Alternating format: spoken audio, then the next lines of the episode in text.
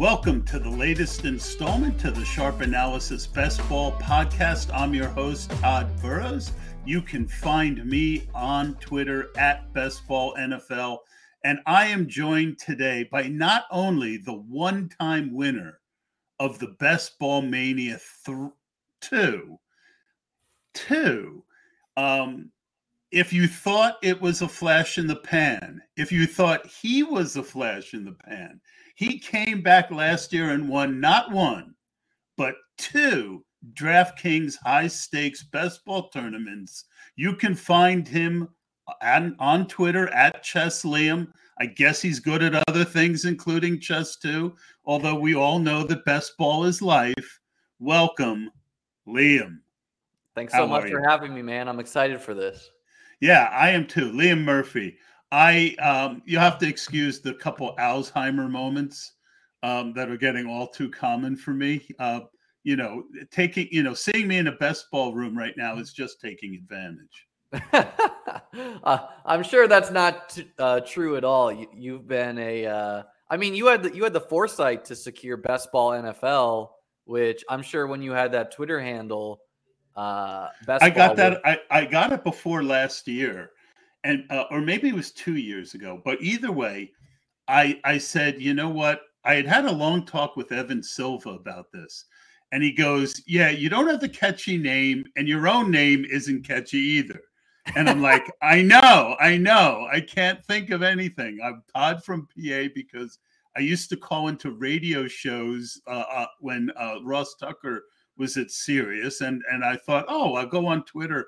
People will maybe will someone will know me because I call in from Todd from PA, you know. And then I'm stuck with that, and I never really wanted to go out with a big name because I'm not much of a bragger. I'd rather talk after the fact than before the fact. And I said, you know what, though, that's just too good of a name. I once I thought of it, so I locked it up. And then the last two years, most of my money goes into the FFPC. And um, I, I've done okay on underdog advance rate wise. But um, long story short, I went for it and I came in 10th two years ago and fourth last year in the FFPC best ball contest. I'm hoping to get to your stratosphere, my friend. Um, it is, uh, I'm looking forward to picking your brain. So let's just get right into it. Tell Thank us a little you. bit. You know, I just wanted to quickly say that, yeah. like, you know, I I tout I won three wins, of course. You know, like I think you got to when you do, but you know, is there a big difference between first and tenth? Probably not in most tournaments. No. Right? So like, well, if you're if you're landing shots on target, getting in finals, even you, you know, you could be the best best ball player in the world and not even make a final one year. So you know, I do think I'm a good player, but I also think I'm fortunate. Uh, as is as is anyone who survives in tough gambling spaces like best ball, like poker, etc. Yeah, I I really, you know, we had a little bit of a kerfluffle. Most of it was my fault because y- you made one comment I didn't like, and I guess I was a little jealous that you won. I thought you were a flash in the pan. Um, so I was really talking to myself at the be- at the beginning of the pod at first but I, I, take a lot of pride in my in the fact that I'm always open to people proving who they are. And you quickly, once I actually started following you and got out of that one thread that was like sticky paper, I saw you knew your stuff, right? And we can disagree on certain things. The reason I play FFPC is it because it's more to my core competency. You know, if you advance, you get 300 bucks so if you get a good advance rate, you're really on your way to at least breaking even. And there still is a really good prize up top. That fits the way I play more.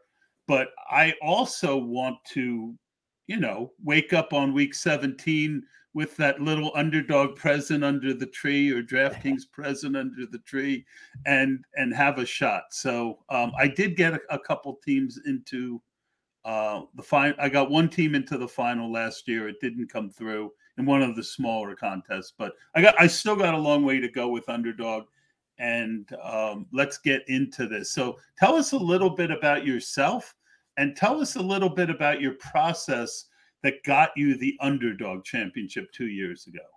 Sure. Uh, real quick, I just wanted to, you know, just to touch. I, I remember that thread, and I think I joke around on Twitter. I think I made a you know, I think I made a joke and someone wasn't responding to it well. And uh, it was more about Gabe Davis. It was about we, we, we, had a fight over Gabe Davis Which because is, it, you you, you touted him, but he wasn't in your final lineup. And I'm, uh, you know, and me and my too cool for school high stakes friends, we, you know, so it, it well, was so, it, it, was. I, I, made the joke that someone was being results oriented, and I was like, "Well, the results proved I was the best," which that that was a joke to be clear. Like well, I was, and I, was and I did not get that at the time. And I'm, I, you know, I we all have our weaknesses, and my weakness is when I think someone's being arrogant, I have a hard time with it. And sure. I, I've also, you know, gone through some personal things the last few years, so you know, I, I've been apologizing to a number of people um, in the last couple months because I finally, after my divorce, start feeling like myself again. It's been a couple years, and I know I was really short tempered for a while. So, um, well, credit to you. I think you know anyone who's good at gambling or best ball, myself, and you know, I, I think I'm good at this too. Is like we should be able to take voices from other sides, even when people, you know, I take I read the opinions of people. I don't always like what they say day to day. You know, like because if I think they're they either move a market, like they have people that listen to them or what have you. So um, yeah, back to your back to your question. Well, before you do that, now I've got to say something. Oh yeah, yeah, it's your, it's your show. I, I, I mean, I really feel like the area that I continue to need to like. I'm 60 years old, right? As you get older, it is harder and harder to be. I think you made a post today about being fluid, right? as you get older, it's hard. You have to push yourself more to be fluid. And, you know, for me, the big one is I just see every year that my biases kick my butt, right? There are players and opportunities that I miss because I've got it in my head that uh, that they're X. So I've gotten better, but it is a real point of emphasis for me to do what you just said and to constantly be challenging why I believe what I believe. Because if you have the truth, you don't need to be sensitive about being questioned about it. And, uh, you know, that reminds me, I used to be a chess teacher, and teaching children was easy, right? Children, they don't have ego about learning. But one year, I was a chess teacher. I'm a, I'm a pretty strong chess player. I'm like what's your, what's your number? I'm like 2000 rated. So like that's, that's really good. For people who like play chess, that's probably better than like 90%. For people who in the world, it's probably like top 99% because not a right. lot of people play chess, right? But the point is or have it in their Twitter handle. Yeah, but the but the point is I had a you know, I was the teacher and I had an assistant teacher with me who was was frankly not that strong of a chess player. And that in itself is not a big issue if you can be fun and whatnot. But it became a bit of an issue is because he was he was older than me, this this teacher, and he didn't want he, he was he was worse than the children, frankly, at playing chess because my kids were really good, and he didn't want to listen. you know, so right. it's like he he right. had an ego about learning, and he's not alone in that, myself included. Every adult it's harder for adults to learn because they have ego about it. They don't like being told what to do by other adults. And on your bias statement, I'm the same way. You know, I think every player who plays fantasy seriously is shaped a little bit by biases in previous years. If a player burned them, if a situation did. And I sometimes find myself thinking the same way and then being like, mm, I need to reevaluate this. Or some players I'm just like, you know what, I'm going down with the ship with this player. Like, I, I you know, I think the yeah. take was right. It, it, it's not about see because I'll I'll I'll, I'll posture this, and, and we're going in a different direction, but I think this is all good stuff. I think just as hard is to not be pushed around by others' thoughts, right? So on one hand, you're in this constant situation, and I've mentioned this on a few podcasts. You're in this constant situation where you need to take in more information and analyze it and not get pushed around either way because it's very easy you know and i i always say the worst thing is to be on a player and drop him because other people talked you out of it then and then that player goes off. That's when you hate life. When you that feels you bad. Know, yeah. Yeah. It, it, in other words, I don't. You know, I, I was heavy on Kyle Pitts last year. I know why I was on him, and I know why it didn't work out. I have no problem with that. Right. That was a calculated move I took to try and get what I thought could be the top tight end. Right. A guy who was ready to break out. Didn't happen. Doesn't bother me. But if I listen to someone else without doing the real work and of having them convince me and they push me off someone that's what that's when i really beat myself sure and you know i i think i think there's tons of players we have biases about and sometimes we're right sometimes we're wrong and it is it is good to hear when players are being touted that you don't like i mean we're just we're going to see markets moved soon by uh, you know a, a twitter catch. a sneeze a, tw- a, tw- a, a, catch in Twitter yeah. and a player's gonna a rookie. well, it's already happening with the guys in shorts.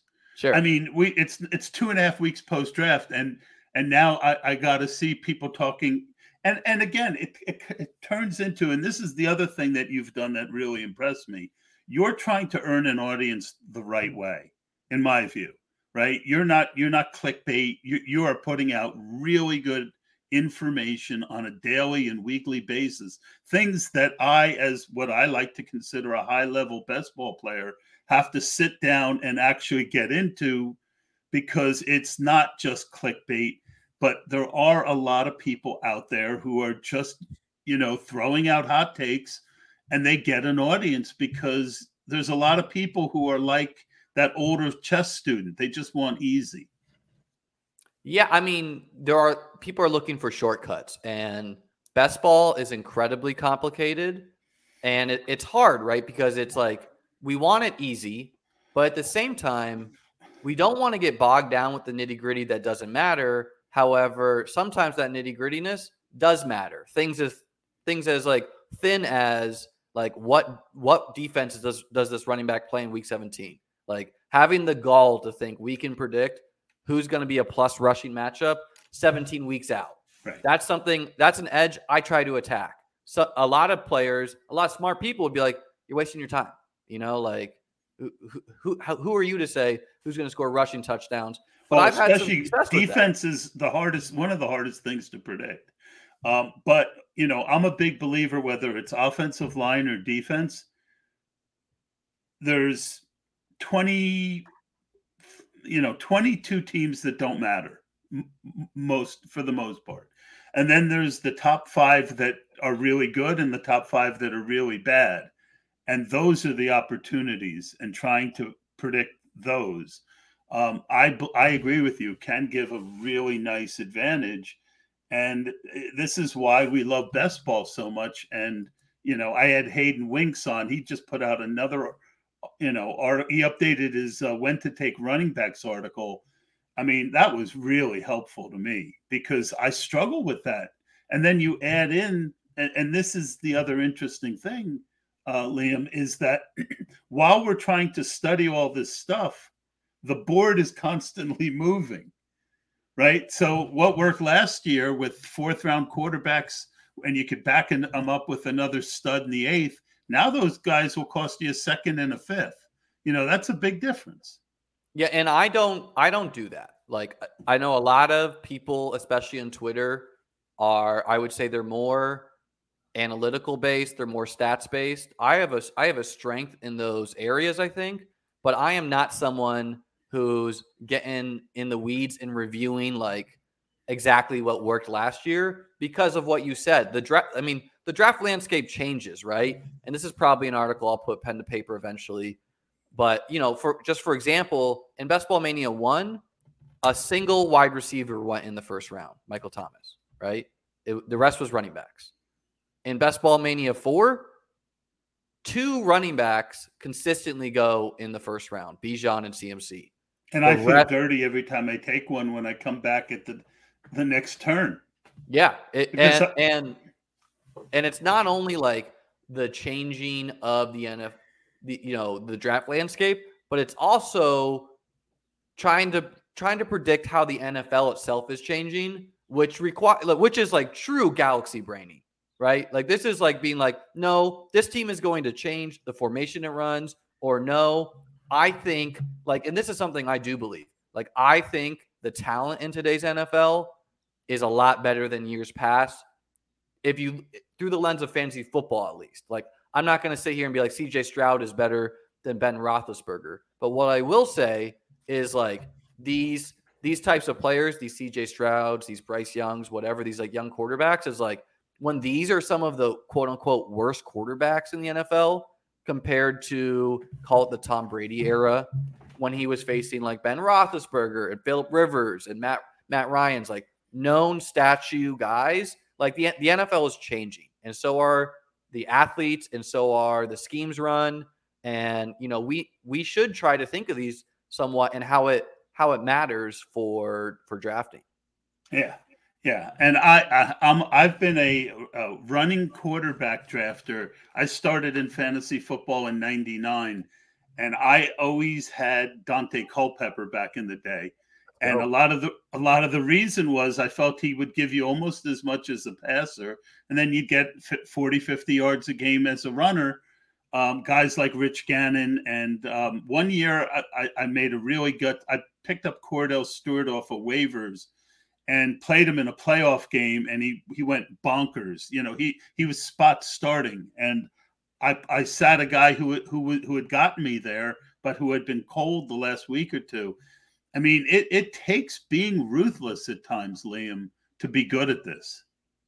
Yeah and it like i'm kind of con- constantly playing best ball once once the contests start because like you know like i'm going on a bike ride i'm kind of thinking about what I should be doing, and, and, and things are getting harder too. Like I think, uh, you know, I, I was kind of out on a limb in like Best Ball Mania two when I really got in Best Ball Mania, where it's like I had a I had the gall to think the market was really wrong, and I think in hindsight I was right. Like the market was pretty terrible for Best Ball Mania two, where like you know like we saw things like in in what way like like some examples like we saw things like the jaguars wide receiver three going ahead of like the Bills wide receiver two, right? Like just right. like top down thinking, like the uncertainty of like who will it be.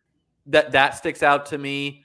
Um, that year I was huge on the quarterbacks because specifically the Josh Allen's, the the Pat Mahomes, like because people had the sticker taste of like, oh, these guys are expensive.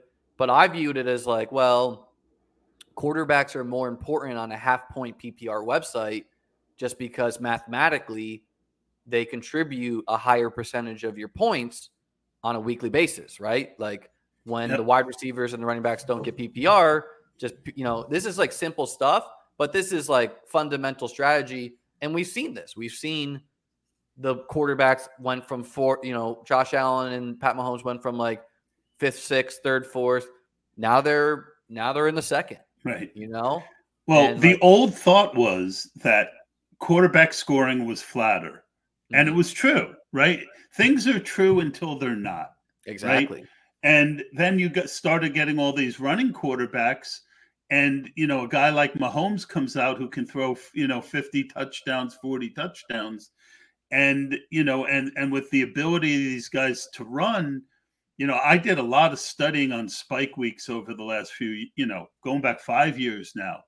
And, you know, I, I real, I, I'll never forget that one quarterback, Cam Newton, had a much higher um, win uh, advance rate than uh, a couple other quarterbacks who everyone thought had better years, but he had like two third, two or three 35 point weeks.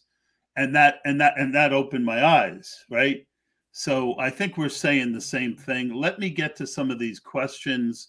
Um, let's do it.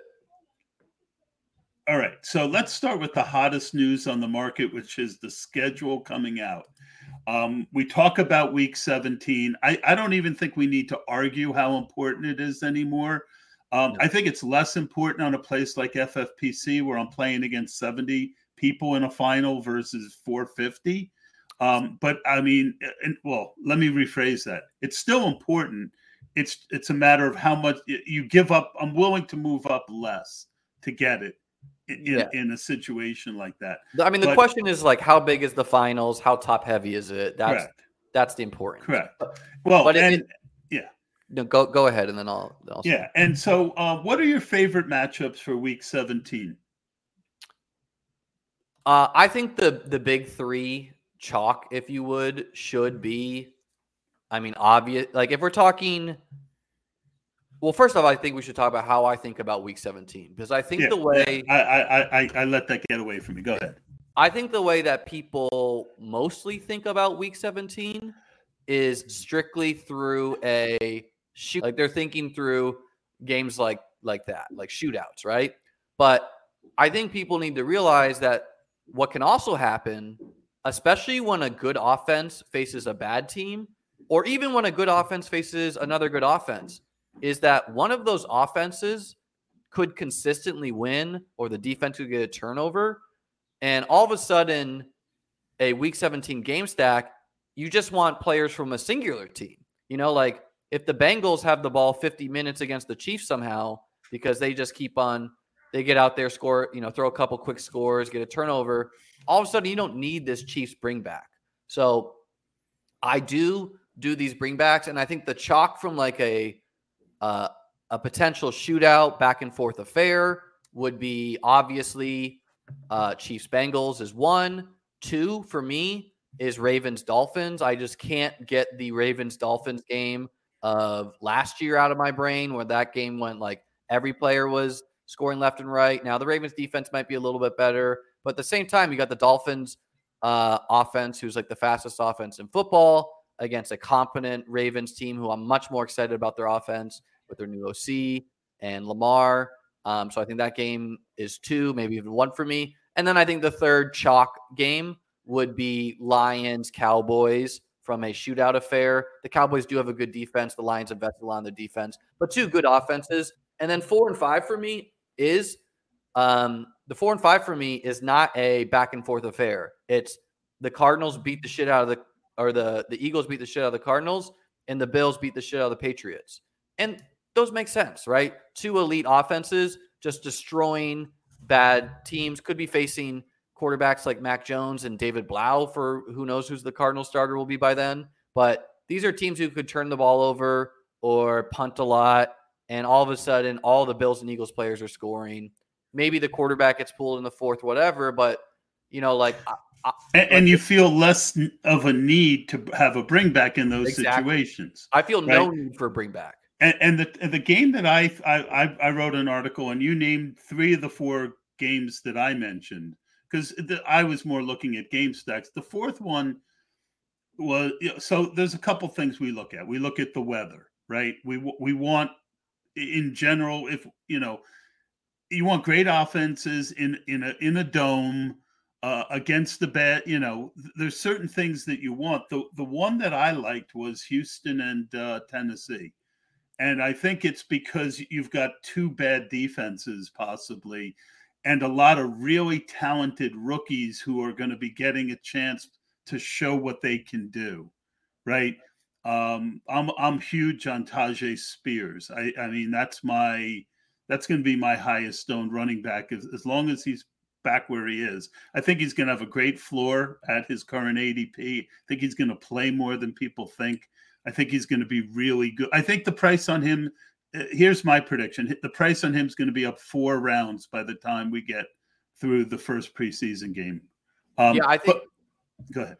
The, uh, I agree with you. Houston uh, Titans is like, this is a game that some people largely ignore. They're like, mm, gross offenses. But I, it, it feels like to me similar to two years ago, Lions Seahawks last year, Jags Texans. Like these are games I target too. I used to, you know, last year I I'm, I'm wrong sometimes, right? Like everyone's wrong. That's why I, we play volume Seahawks, so we could try different things. Yeah, I thought Jets Seahawks like the, would be two bad defenses. Obviously, the Jets defense was great, but it feels like um, those types of games where it's like, you know, it's it's easy to play offense in the NFL compared to defense, and if these offenses can be anything, the Titans and Texans could be some of the worst defense in the NFL. So I agree with you. These are these are pieces I try to cheap stack as as well for week 17. Like I'm trying to I'll have week 17 game stacks of every game, you know, here and there.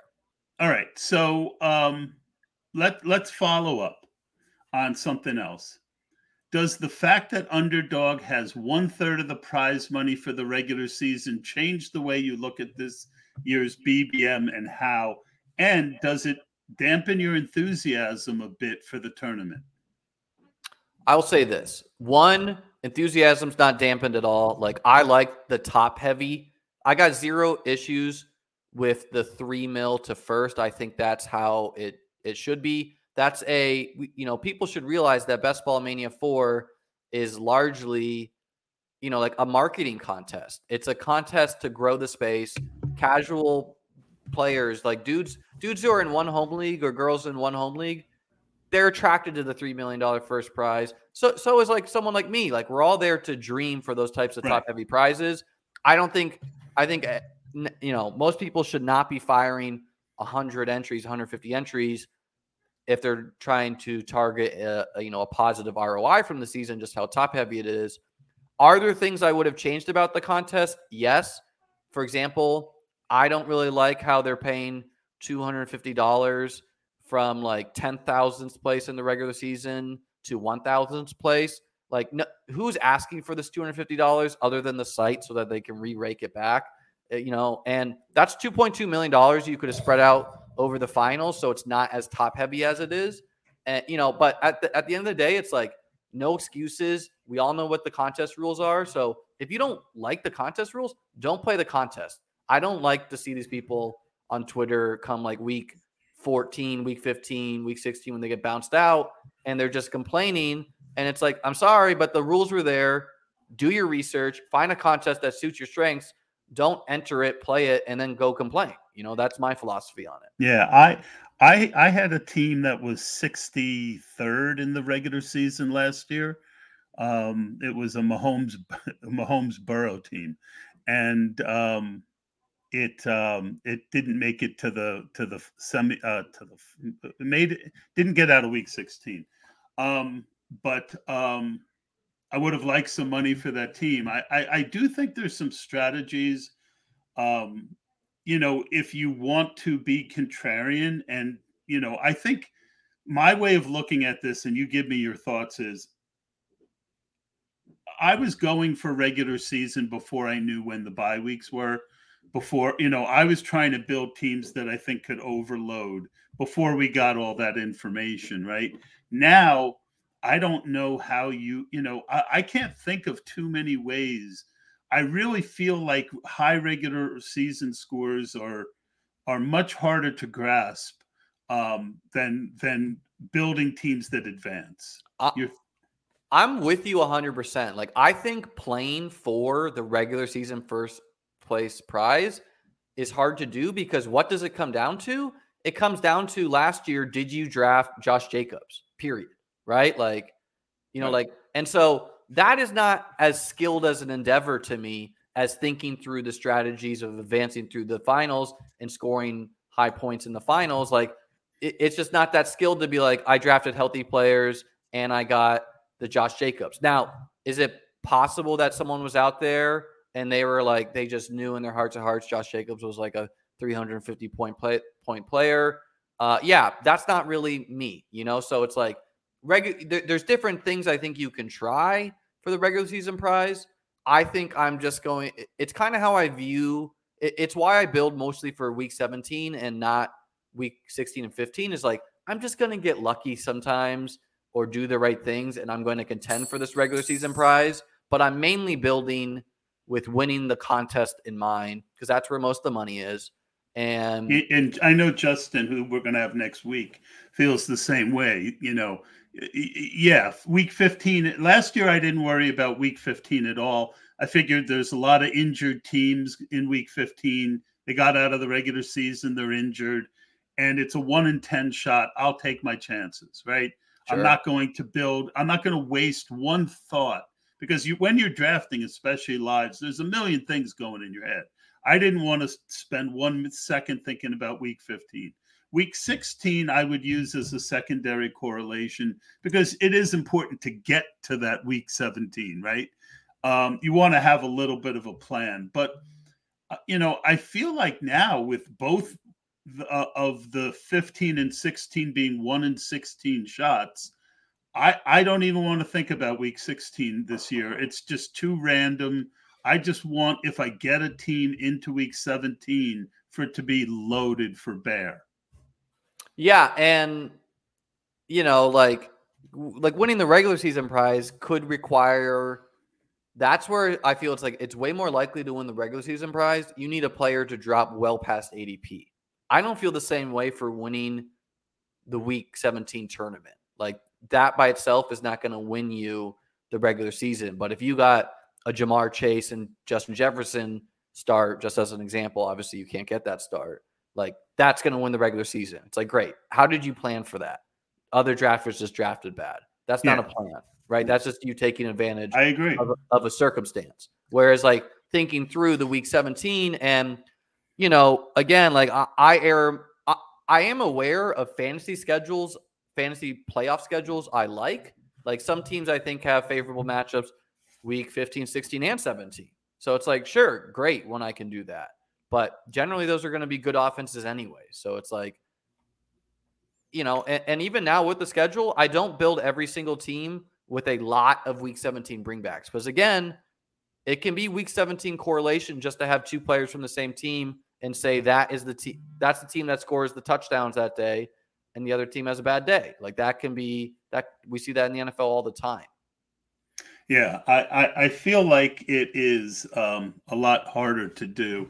Uh, one thing that I, I I think a lot about is, you know, people think about week 17 and you know correlation only as regards to the quarterbacks I like I like stacking up players from other you know other week 17 game again as a tiebreaker right if uh, there's four guys on the clock you and I both know with 150 teams I mean I'm going to have less exposure on players than I think you do I think you have more of a risk tolerance than I do but either way we're on the clock there's four or five guys that we have very close to each other you know if I can stack a week 17 guy with someone that's already on my roster, I do it because I think you were talking about your Amon St. Brown. That wasn't one of your main stacks, right? It, it was, it was an Amon Ra Rashaad Penny mini stack. Right. Yeah. And and I've always been a big believer in those. And I think people shouldn't forget to try and add those because uh, that's a, that's a DFS strategy. Well, and, and the quarterback is the least important part of the stack, right? Like if Ja'Marr Chase goes for 50 and Joe Burrow goes for 30, you're not replacing Ja'Marr Chase's 50 in your roster, but you can replace Joe Burrow's 30 with a 20 to 25 point performance from any quarterback. So it's like right. the, the, quarterback. If you, you know, have Chase and you get and you have a couple other guys, go ahead, finish. Yeah, like you you want your quarterback stacked, but you you're fine with just taking wideouts from a team or not having your pass catchers stacked with the quarterback. That's totally okay. Yeah, and I, I, you know, I don't like overpaying for for non-mobile quarterbacks. I have a hard time with Joe Burrow right now. You know, so uh, hearing that is a good reminder that I'm, you know, I, am much more likely to take a Justin Fields than a Joe Burrow if I yeah. have, you know, because I know that Justin Fields can also put up a score that nobody can get, and he can do it without um, without a pass catcher. And then if you have one of his, you know, like I, I like Chase Claypool this year. I mean, the dude's free. He's got talent. Um, what if, you know, he actually puts it together and, you know, he's the type of guy who can give you a two touchdown week. Anyway, sure. um, we were talking about the quarterbacks. Um, give me your thought, uh, uh, you know, of how much of the top three or four did you have last year? You know wh- how much do you think that made up of your portfolio versus how much are you take are you taking a lot less of them now that the prices have gotten this high and if so what what strategy has replaced taking that top quarterback for you. Are you talking about what the ADPs were last year or how Yeah. Finished? In other words, you know, it, it's a big difference to take these guys in the fourth round than it is in the second. Sure. But I'm asking like last year, like, yeah, I had a lot of Jalen Hurts. He was a top three quarterback, but he wasn't drafted like one. Correct. But he was still going in the fifth, sixth round. Sure. Right? But but he was he was a lot cheaper than Josh and Mahomes. Correct Um, right. So, so like last year, I had a lot less Mahomes than Josh because I think Josh, uh, in the seasons where Josh puts it all together, he crushes Mahomes in fantasy points because he has that rushing element. And and he was hurt like last you, year and he didn't get there. Yeah, and just like you, I don't love taking these expensive statue quarterbacks. Now, I would say that's a regular season mindset, right? We all recognize, and I don't think enough people think about it through this way, is that best ball is an individual week game. So it's like, yeah, do I think Josh Allen's going to outscore Mahomes on a year? Absolutely. But can Mahomes score 30 in a playoff week and be, you know, and win me a tournament? Absolutely. So it's like, right. I shouldn't fade these guys who I'm confident have the weekly ceilings, but last year I had a lot more Josh than Mahomes. I don't remember who was quarterback three last year. I think it was Lamar. Um, I had I had less Lamar. Lamar and Kyler. Kyler's a guy I had a lot of too. Hurts, Lamar. I had a, I had all of them. Herbert because I thought they were too still a little too expensive. And the bet's not that thin. It's like you just need the skill player you take to score close enough to the skill player you faded because you took the elite quarterback.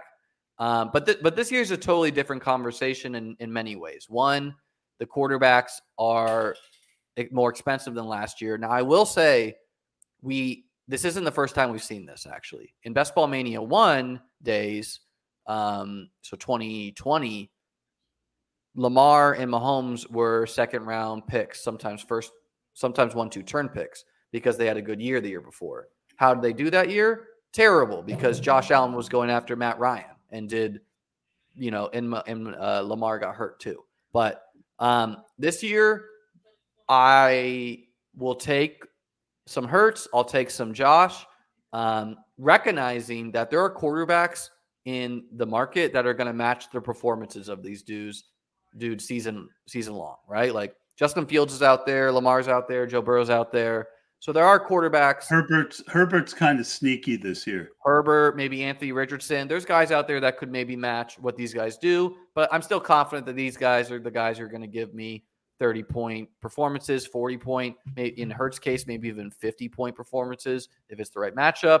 Um, I'm less likely to take Mahomes unless I took Kelce. I'm just, again, it's the statue quarterback thing. And I, I do both. I take the elite guys, but I also think there's a lot of quarterbacks to like this year that are cheap. Guys that have rushing profiles that are cheap, that we are uncertain if they are playing in the NFL at all this year in Trey Lance's case and Sam Howell's case. But like if they do, they could be kind of like poor man's uh, Justin Fields. We'll we'll leave the site. It, it was uh, we'll FFPC 2020 round, 20th round. Um, we Every had taken me and my partner had taken um, Burks and Chig. And I, I, I told, I said, you know, look, why don't we take Tannehill in the 19th and Levis in the 20th? I said, you know, I mean, 20 and i think know. that duo can work out in more than one way because the the best outcome for that would be Tannehill gets cut and ends up on the Falcons or gets traded. Right. And so now you have you got an extra quarterback. you get the double. Well, but even if not, again, I look at 19th and 20th round picks on the sites that um that allow it. I look at them as almost bonuses right? You know, I don't want to take a guy who's just gonna, you know, give me two 10 point weeks, right? I'm I'm looking for something that's gonna really give me an unusual boost. I was willing to take Gronk in the 20th last year at times. You know, uh, I'm willing to Gronk.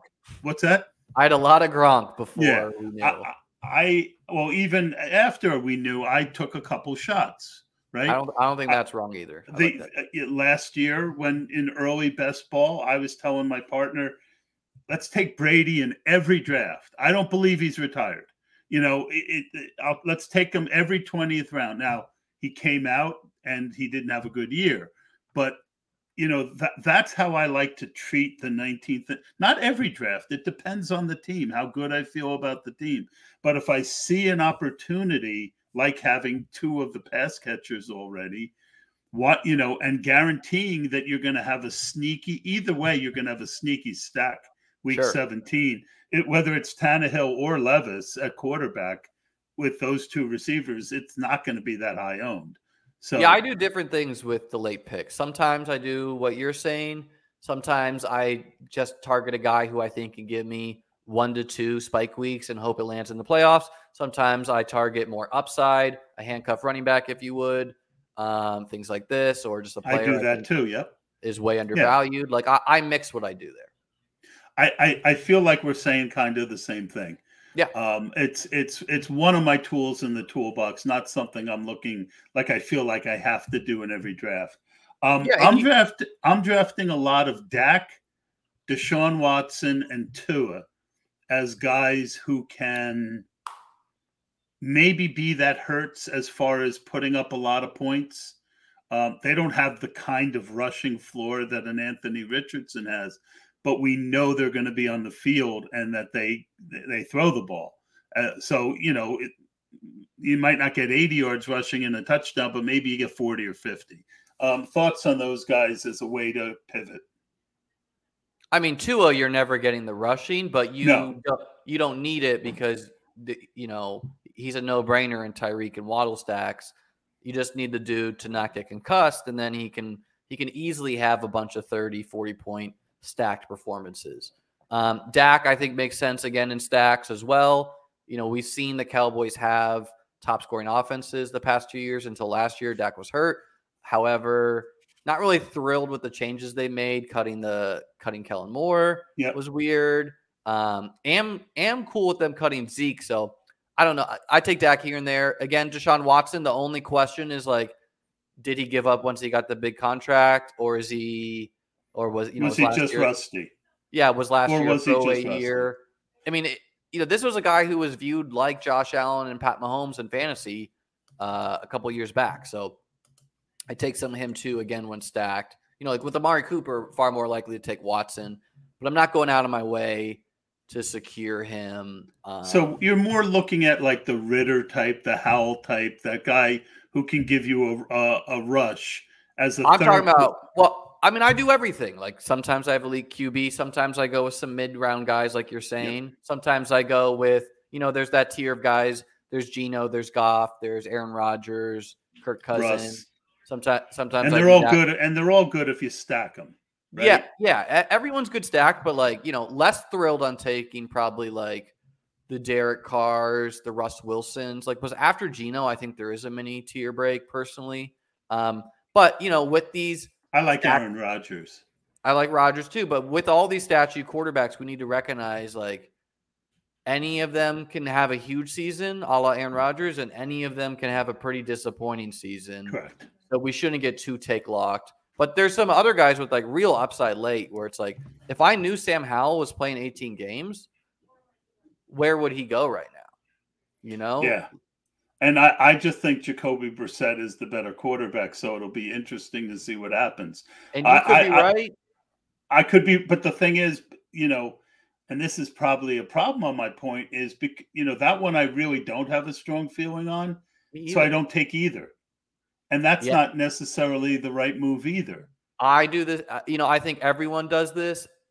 I mean, we we know everyone does this because the market does this. Correct. On certain situations are faded. And I'm talking about when we don't know who the pass catcher is, when we don't know who the quarterback is. Like where would Trey Lance go if you knew you got 17 games of Trey Lance? He'd probably go where he went in years past, around Deshaun, around Dak, you know. But at the same time, Trey Lance could be out of the NFL. The price is so cheap I got to start forcing myself to take some because there's a deep, very decent chance he starts a game. And if he starts one game and plays well, uh, you're not taking him out, right? Well, yeah, and and that's where like I think it comes down to a little bit of your philosophy with early drafting.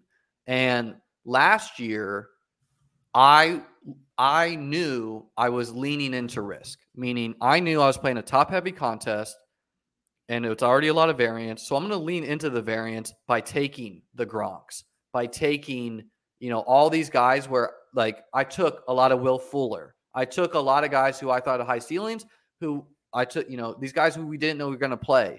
And I got burned by that because yeah. obviously a lot of these guys did not play. So a lot of my early teams didn't do well. It's harder for me to do it in 18 round drafts um, because you're giving up a better player to do it Well, maybe, but like if Will Fuller played the, I thought Will Fuller was the best pick if he plays 17 games. Oh yeah, yeah. But, uh, I, but I, in no, the, that's not what I was saying. Yeah. Um, but, I do want to ask you this though.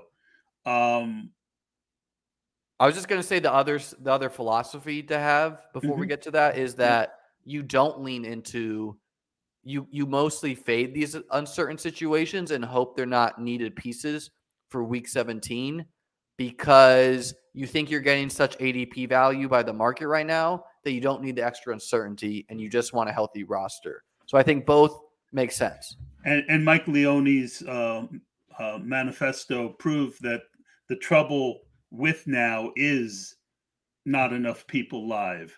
So it to me it is a chance to there's an there's enough chance that you have a really good team based on an ADP rise or an injury that you don't need to take on the other extra risk because playing early already is a risk. Yeah. Um, so I think we're saying the same thing there. So um, correlations all the rage. Um, my question for you is by part of the draft, how much value are you know like are you willing to drop half a tier early to for correlation like if you had if you had Jonathan Taylor in the first round and you had Garrett Wilson ahead of Davante Adams, but it was close enough, would you take Davante Adams for the correlation? Do that for the early part of the draft, the the late single digits and the double digit rounds. You know how how much are you because adp is important and correlation is important how much are you willing to reach to get your correlations? I do both sometimes i pretty strictly market draft and don't want to reach too much if i really f- believe in the value of the player or the tiers of players other times i just try to build in my week 17 game stacks and build around it knowing i'm going to get some uniqueness so I do both at all pockets of the draft. It really kind of depends. But I think like good advice for anyone out there trying to implement a strategy is don't wildly reach for week 17 game stacks you know just thinking like that's all that matters you know because that's where all the money is but you got you got to get there so you got to have a good team and like the example you gave like Davante Adams versus um JT or Garrett, Garrett Wilson. Garrett Wilson, like that is a that is nothing to me because it's like it's it's one pick, right? So like I would never be so hard and fast with my ranks that I'm like, oh no, I can't do this, right? Like it's like a range. I agree. Players. I'm much more will. No, I don't want every one of my JT teams to have Davante Adams. Me either. You got You can't go uh, too crazy. But you know, if I'm gonna have you know 12, you know, JTs, and Davante Adams is sitting there every time with three or four other guys that I like, like Amon Ra. You know, um, there's there's a few others.